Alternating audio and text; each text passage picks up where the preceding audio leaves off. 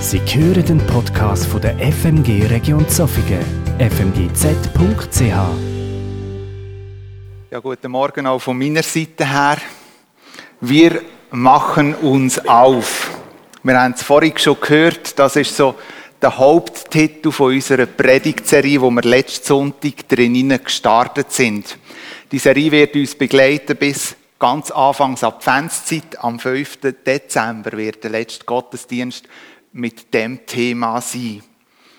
Wir haben letzten Sonntag schon gehört, der Fokus in dieser Predigtserie werden drei Kapitel sein aus dem ersten Korintherbrief, nämlich die Kapitel 12 bis 14. Wir vom TGA werden verschiedene Textpassagen genau aus diesen Kapiteln herauspicken. Der Messe hat letzten Sonntag einen groben Abriss gegeben über diese drei Kapitel. Er ist, man könnte sagen, im Schnellzugstempo durch, hat versucht, einen groben Übergriff über das Ganze zu geben, aber auch so die ein oder anderen Einzelheiten, die er rausgepickt hat. Für all die, die letzten Sonntag nicht können dabei sein die ermutige, die Predigt nachzulassen. Weil ich glaube, es ist eine gute Grundlage für die Predigten, die jetzt in den nächsten Sonntagen werden folgen. Als TGA praktizieren wir in dieser Serie etwas, was wir so auch noch nie gemacht haben. Aber wir haben uns entschieden, mal ganz bewusst diesen Weg einzuschlagen, während wir nämlich bei der vorderen Predigtserie meistens im Vorfeld ganz klar abgemacht haben, wer über welchen Text predigt, ist das in dieser Serie nicht der Fall.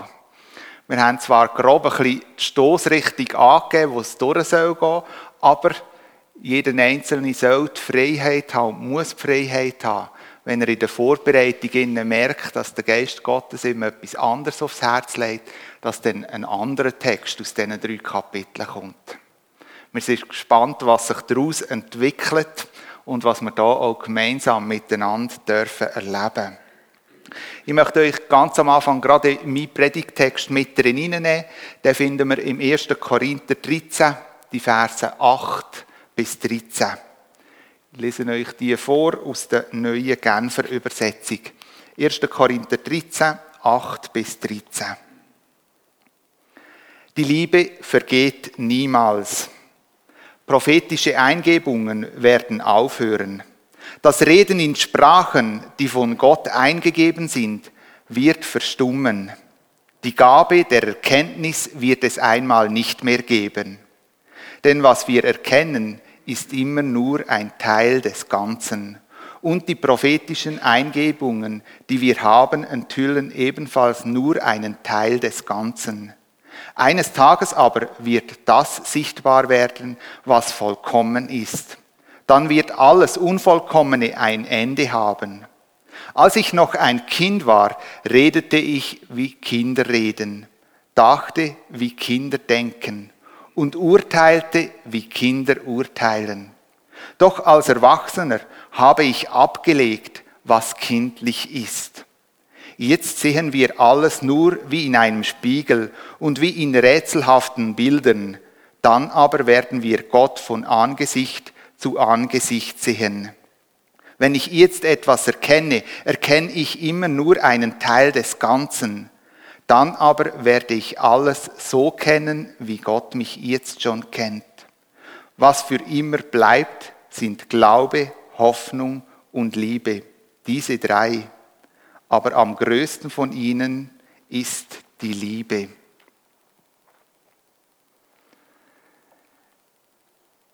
Ich glaube, wir Menschen neigen relativ stark dazu, uns irgendwo neu versuchen abzusichern. Möglichst für jegliche Notlagen wie vorbereitet sein oder können vorzubeugen. Fürs meiste gibt es heute auch verschiedene Versicherungen, wo wir eben genau dem Bedürfnis nachgehen können. Im Fall von einer Notlage gibt es eine Feuerversicherung, eine Hochwasserversicherung, eine Sturmschadenversicherung. Und wenn einmal mal etwas geklaut wird, dann gibt es auch einen Diebstahl oder sogar eine Haftpflichtversicherung, wo wir Menschen uns eben absichern können. Auch wenn wir an Lebensabend denken, möchten wir doch auch dort relativ sorgenfrei drin hineingehen. Und zwar, dass all das Ersparte, was wir je nachdem in unserem Leben gemacht haben, möglichst sicher angelegt ist. Selbst im Kleinen, denke ich, suchen wir irgendwo als Menschen unsere Sicherheiten. Wenn wir etwas anschaffen, sei es schon nur ein Radio, dann wetten wir doch gern dort dafür eine Garantie. Weil wir wollen keine Überraschung, dass wir irgendeine mangelhafte Ware haben, wo wir nach einem Monat bereits wieder in die Container reinrühren Ich glaube, das steckt in uns, dass wir uns absichern wollen. Vor einiger Zeit haben wir einen Versicherungsexperten bei uns daheim gehabt und der hat unter anderem eben auch geschaut, wie unsere Altersvorsorge aussieht. Und er hat unsere Unterlagen studiert und ist schlussendlich zum Fazit gekommen, eigentlich soweit gut, aber es ging noch besser. Und meine kurze Antwort war, das wissen wir, das hat uns schon ein anderer gesagt. Er hat uns gerne natürlich noch eine Absicherung mehr wollen, irgendwo neu vermitteln. Ich glaube, wir Schweizer unterscheiden uns von anderen Völkern. Nämlich, dass wir ein ausprägtes Absicherungsbedürfnis haben. Wenn einer nicht irgendwo für ein Gerät eine Garantie hat oder für gewisse Lebenssituationen nicht eine Sicherheit hat und nicht einmal danach fragt, dann haben wir doch schnell einmal den Eindruck, der ist irgendwo noch blauäugig oder sogar leichtsinnig. Mir tut sich doch absichern. Die Frage stellt sich doch auch irgendwo neu in unserem Glaubensleben. Suchen wir auch in unserem Glaubensleben Sicherheit und Garantie? Willst du Gewissheit haben, dass Gott dich liebt und dich nie im Stich lässt? Ich glaube, es ist gut, auch gerade speziell im Blick aufs Glaubensleben, dass wir danach suchen und so wollen wissen. Ich glaube, es ist gut, nach Gottes Liebe zu suchen, wo ewig ist und wo ewiges Leben verspricht. Ich glaube, es ist gut, dass wir in unserem Glaubensleben nicht auf eine unsichere Hoffnung stellen oder uns damit zufrieden geben, sondern dass wir es in dem Sinne ganz genau wissen ganz genau wissen ob Gott uns nicht enttäuscht. Ja, Gott gibt Garantie und Sicherheit. Das lesen wir in dem ersten Satz, den ich euch vorgelesen habe, aus dem ersten Korintherbrief. Dort redet nämlich der Paulus von einer so einer Garantie. Nämlich, die Liebe vergeht niemals. Ein Satz könnte man sagen, wo Gott ausspricht und wo Garantie gibt, wo Sicherheit gibt. Der Satz macht deutlich, die Liebe, die niemals vergeht, ist wie der Dreh- und Angelpunkt in unserem Leben. Und dieser Satz ist wichtig für die Grundlage von diesen Gedanken, die jetzt folgen. Bevor wir miteinander die Verse 8 und 10 anschauen, möchte ich die überkumpen, die schauen wir dann erst gegen Schluss an und zuerst mit euch den Vers 11 anschauen. Ich glaube, der ist an Deutlichkeit und Direktheit nicht zu überbieten. Der Paulus schrieb nämlich da, als ich noch ein Kind war, redete ich wie, ein, wie Kinder reden, dachte wie Kinder denken und urteilte wie Kinder urteilen. Doch als Erwachsener habe ich abgelegt, was kindlich ist. Jetzt muss man sich vorstellen, in was für einem Kontext des Vers entstanden ist, um die Aussage vielleicht auch noch ein bisschen besser einzuordnen. Kinder sind zu der Zeit, wo Jesus gelebt hat und darüber aus, also auch noch, wo der Paulus gelebt hat, die haben eigentlich keinen höheren Stellenwert gehabt. Sicher ist es gewesen, wenn man geheiratet hat, ja, dann hat man Kind wählen. Aber Kinder sind vor allem, eigentlich könnte man sagen, wie die Garantie für eine Altersvorsorge. Zu dieser Zeit hat man noch keine AHV gehabt, noch keine Ergänzungsleistungen. Es sind noch keine Seniorencenter irgendwo noch vom Staat mitfinanziert worden, sondern dazu mal, wenn wir dürfen alt werden, haben die Kinder für den Lebensunterhalt geschaut. Doch bis vor so weit war, sind die Kinder einfach Kind gewesen. Und wie gesagt, haben keinen höheren Stellenwert gehabt. Ja, mit kleineren Kindern hat man nicht diskutieren. Wir konnten nicht tiefe Themen mit ihnen wälzen. Sie sind auch in den jungen Jahren nicht fähig gewesen, schwere Arbeiten zu erledigen. Also Kinder haben dazu mal in dieser Gesellschaft eigentlich eine Nebenerscheinung gehabt. Und genau von solchen Kindern redet der Paulus. Und er macht deutlich in seinem Vers, wo er hier schreibt, es ist normal, dass man kindliches Denken und kindliches Reden irgendeinisch abstreift und reifers Verhalten an den Tag legt. Aber der Paulus redet hier nicht von einer Entwicklung, die ein Kind zu einem Erwachsenen macht, sondern er redet von einer Entscheidung. Eine Entscheidung, die er getroffen hat, nämlich sein kindliches Verhalten abzulegen, hinter sich zu lassen. Er entscheidet sich, nicht mehr länger von einem kindlichen Verhalten bestimmt zu werden. Und mit dieser Aussage redet er eigentlich zumindest ins Leben der Korinther. Weil die Korinther haben, man könnte sagen, eine Seite an sich gehabt, wo genau so ein kindliches oder unreifes Verhalten an den Tag gelegt haben.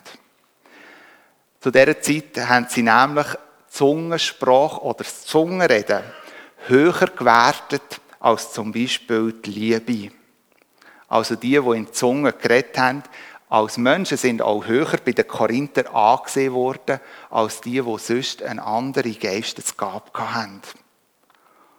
Und der Paulus sagt eigentlich mit dem Vers, ihr Korinther, wenn ihr das eine so stark gewichtet und das andere als weniger anschaut, dann verhaltet ihr euch wie Kind.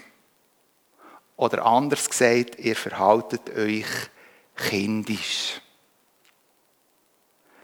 Mit diesen Worten macht er deutlich, dass ein klassifizierendes Verhalten gegenüber Gaben und Menschen für ihn nicht drinnen liegt. Dass man nicht klassifizieren soll, welche Gabe höher ist und mit dem eigentlich auch die Menschen höher klassifiziert oder tiefer. An dieser Stelle habe ich mich gefragt, und wie verhalten wir uns? Gibt es vielleicht Lebensbereiche, wo wir uns ähnlich verhalten wie Korinther? Wo wir wie klassifizieren von Gaben oder auch von Menschen, anstatt sie irgendwo noch immer gleichwertig zu sehen. Ich glaube, es gibt wie zwei Klassifikationsmuster. Das erste ist, ich vergleiche mich mit jemand anderem und komme zum Schluss, er hat viel wertvollere Gaben als ich. Er ist also wichtiger, er ist also zentraler. Und mit dem setze ich meine Gaben und mich persönlich als Mensch wie ab. Aber es gibt auch noch eine zweite Klassifizierung, nämlich genau das Umgekehrte. Ich betrachte einen anderen Menschen dem seine Gaben und komme zum Schluss, also ich habe dann schon die besser. Ich bin dann schon wichtiger. Er ist auch okay, aber ich bin zentraler mit meinen Gaben. Ich setze also die andere Person mit ihren Gaben ab und lüpfe mehr wie auf einen Sockel auf. Der Vergleich kann dazu führen, dass wenn wir irgendwo einmal einen emotionalen Moment oder Ausbruch haben, dass wir von denen hier oben oder von denen hier unten reden. Beim Paulus wird es deutlich, er denkt nicht in solchen zwei Kategorien. Aber er fordert ganz klar auf, genau das Verhalten abzulegen. Die Frage ist nur, wenn ich das bei mir entdecke, genau das Verhalten, wie kann mir es gelingen, dass ich so ein Verhalten ablegen kann? Ich glaube, der erste Schritt dazu ist in dem, dass mir klar wird, dass ich überhaupt so ein Verhaltensmuster habe. Der Kenntnis ist der beste Weg oder der erste Schritt zur Veränderung. Ich muss mir eingestehen, dass ich so einen Bereich in meinem Leben habe, wo ich genau so denke. Und dann glaube ich, ist es in einem zweiten Schritt dran, Gott an dem Punkt ganz bewusst um Vergebung zu bitten. Seine Vergebung in Anspruch zu nehmen. Und seine Liebe, wo ewig dauert. Und als dritter Schritt, was mir in solchen Situationen immer wieder geholfen hat, Bibeltexte wie zu meditieren. Oder anders gesagt, immer und immer wieder zu lesen, Wort von der Bibel, wo genau in diese Situation von meinem Leben drin geredet hat. Und ich glaube, wenn es um die Thematik geht, wo wir uns jetzt gerade beschäftigen, könnte 1. Korinther 12 ein Kapitel sein, wo euch genau dort drin hilft, uns hilft. Weil der Paulus schreibt dort vom Lieb, von der Gemeinde als Lieb, wo die verschiedenen Glieder alle genau gleich wichtig sind. Ich glaube, wenn wir Gottes Wort immer und immer wieder auf uns wirken gerade in dieser Thematik, dass sie eine heilende Wirkung in unserem Leben entfalten kann. Es ist mein Wunsch für mich ganz persönlich, für uns alle, dass wir immer mehr das kindliche Verhalten dürfen ablegen und zu reifen und mündigen Christen dürfen werden. Gehen wir zurück zu den Versen voran. Dort lesen wir unter anderem in den Versen 8 bis 10, prophetische Eingebungen werden aufhören. Das Reden in Sprachen, die von Gott eingegeben sind, wird verstummen. Die Gabe der Erkenntnis wird es einmal nicht mehr geben. Denn was wir erkennen, ist immer nur ein Teil des Ganzen. Und die prophetischen Eingebungen, die wir haben, enthüllen ebenfalls nur einen Teil des Ganzen.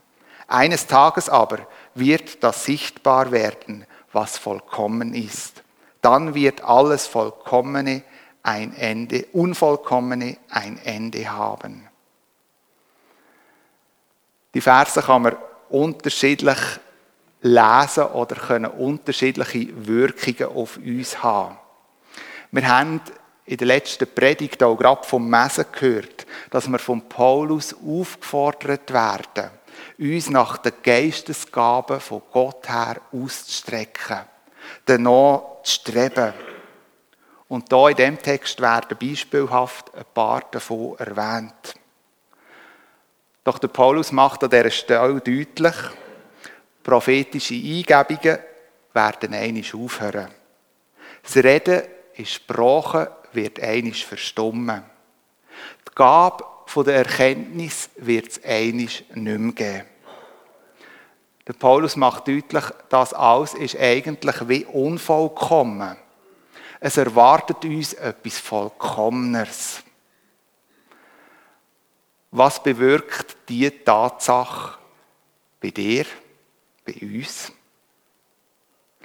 Vor einiger Zeit habe ich mit einem Kollegen ein Gespräch wo der Christen eher distanziert entgegensteht. Und vor allem der christliche Glaube sehr in Frage zieht. Er selber hat mir auch den Vorwurf gemacht, dass eigentlich unser christlicher Glaube nur ein Glaube vom Vertrösten ins Jenseits ist. Und heute und jetzt eigentlich kein Trost und keine Stärke kann geben Zugegeben, wenn wir jetzt den Text, den wir hier anschauen, durch die Brille von meinem Kollegen liest, dann kann einem irgendwo noch immer der Eindruck kommen, lieber Christ, da gibt es so die ein oder andere Geistesgaben, die in deinem Leben durch den Glauben zur Entfaltung kommen. Aber denk daran, sie sind alle unvollkommen. Das Vollkommene erwartet dich dann erst einisch, irgendeinisch, wenn dein Leben hier auf dieser Erde zu Ende ist. Wenn man es mit dieser Brille liest, kann man den Eindruck bekommen, es ist einfach ein Vertrösten.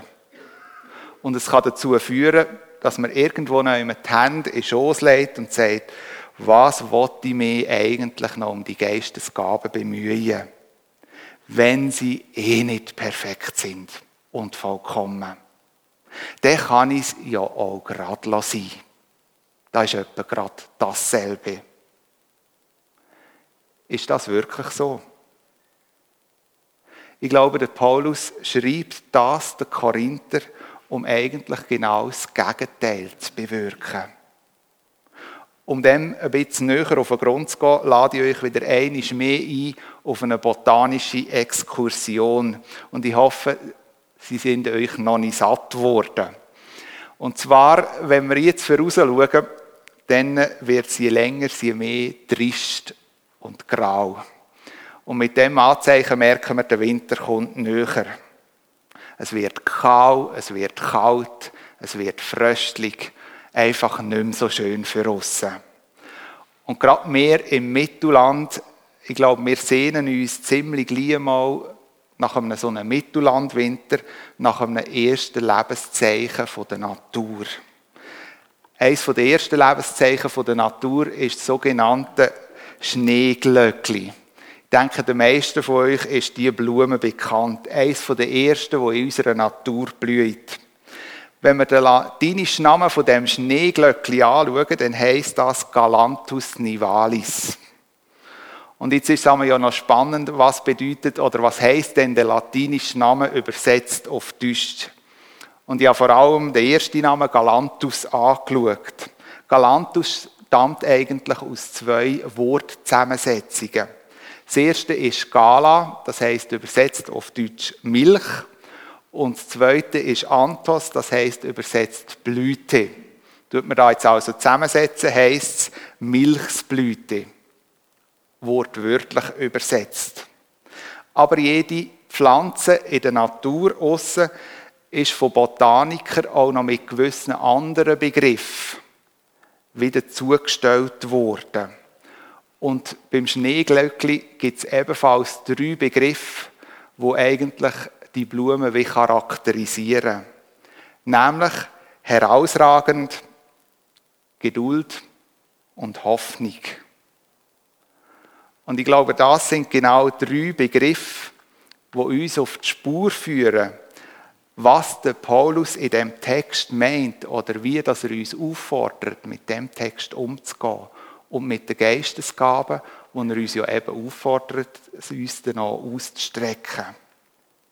Ich möchte mit euch ganz kurz die drei Begriffe anschauen. Schneeglöckli steht für herausragend.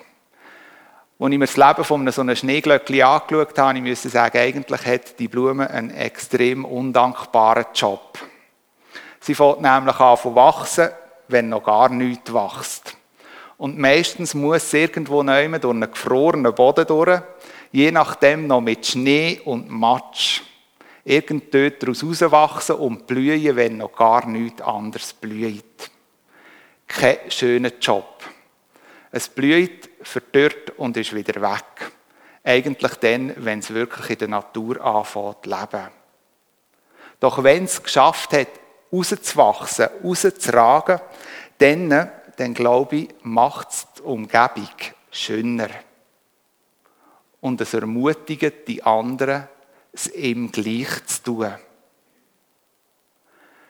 Wenn es darum geht, Geistesgaben in unserem Leben zu entdecken und auszuleben, dann glaube ich, können wir vom Schneeglöckli etwas lernen. Nämlich, es ist nicht immer einfach, die zu entdecken und auszuleben. Es gibt verschiedene Situationen, die uns hindern daran, die uns blockieren, ja, die uns vielleicht sogar Angst machen. Doch wer sich wagt, bewusst die Geistesgaben zu leben, der ragt wie raus. Und zwar nicht um anzugeben, nicht um im Mittelpunkt zu stehen, nicht um besser zu sein als die anderen, sondern mit seinem Ausleben macht er seine Umgebung schöner und ermutigt die anderen, es ihm gleich zu tun. Schneeglöckli steht für Geduld. Ich habe schon gesagt, es ist ein dunkler, manchmal sehr trister Winter bei uns im Mittelland. Und da braucht es Geduld, bis dann endlich einmal der Frühling kommt. Ich persönlich sehne mich meistens schon im November nach dem Frühling. Wenn das Schneeglöckli da ist, als erstes Anzeichen, dann weiss ich, meine Geduld hat sich gelohnt zu warten. Ich glaube, gelebte Geistesgaben helfen uns, geduldig zu warten. Zu warten auf den Moment, wo einisch alles wird vollkommen sein. Sie helfen uns, geduldig zu sein zu dem Zeitpunkt hin. Schneeglöckli steht für Hoffnung. Wenn das Schneeglöckli kommt, ja, dann, dann weiss man, dann ist der Frühling nicht mehr weit weg. Alles wartet auf den Moment, wo alles irgendwo neu anfängt zu blühen.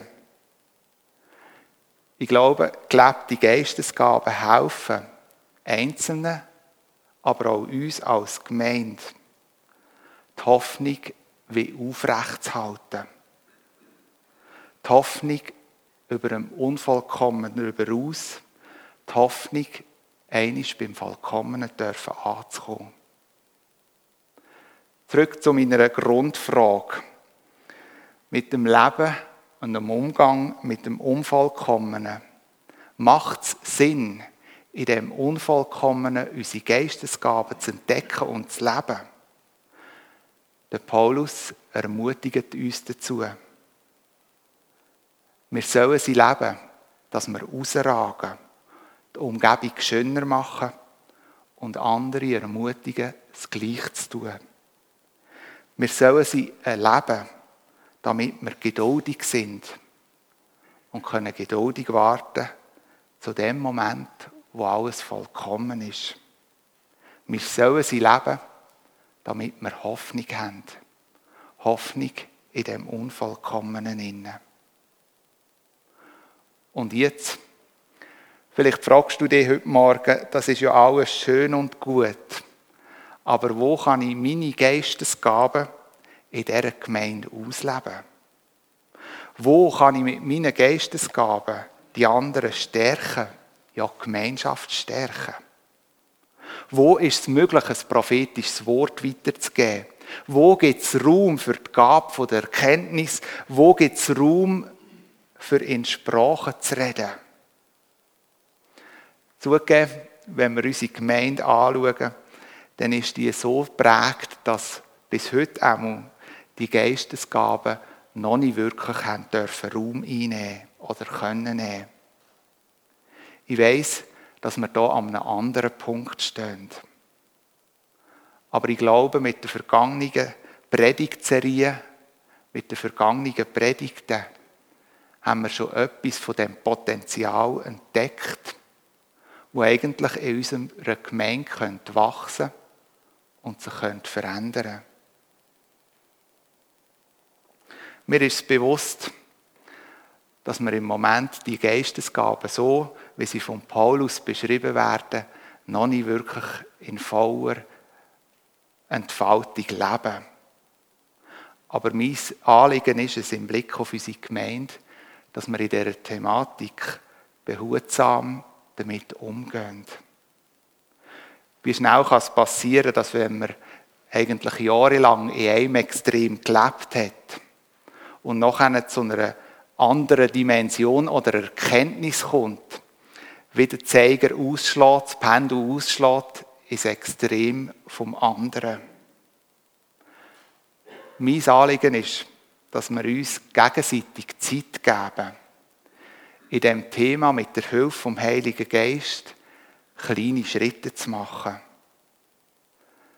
Für all die, die in sich innen schon so eine Gabe entdeckt haben oder von anderen schon wie bestätigt worden sind, die aber wie der Gemeinde noch nicht so Raum haben, die möchte ich heute Morgen ermutigen. Nämlich, lasst euch nicht entmutigen. Lebt eure Gaben schon jetzt.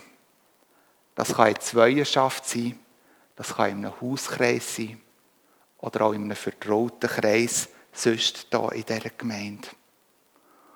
Und lasst uns gemeinsam beten, dass dann unsere Gemeinde einen guten und stärkenden Umgang findet mit den Gaben, wo uns Gott eigentlich möchte beschenken. Auch da bedeutet es, wie ein Schneeglöckli, ermutiger zu sein. Und genau so ein Schneeglöckli möchte ich euch heute am Morgen mit heimgeben. Ich habe mir lange überlegt, wie das Schneeglöckli aussehen soll. Es ist nicht einfach ein Bild, das ihr mitnehmt. Ihr könnt dahinter ein Kuvert mitnehmen, das eine Knolle von einem Schneeglöckli hat. Die könnt ihr in euren Garten setzen. Nächsten Frühling wächst das und ihr werdet dann wieder an die Predigt und vor allem, das ist mir wichtig, an den Text aus dem 1. Korinther erinnert. Ich wünsche euch, dass ihr ermutigt werden durch das Schneeglöckli, aber hinterdran eigentlich durch den Bibeltext, den wir heute Morgen angeschaut haben. Ermutigt werden und durchgedreht werden in dieser Zeit, wo vieles noch unvollkommen ist, hin dort, wo mal alles wird vollkommen sein. Amen.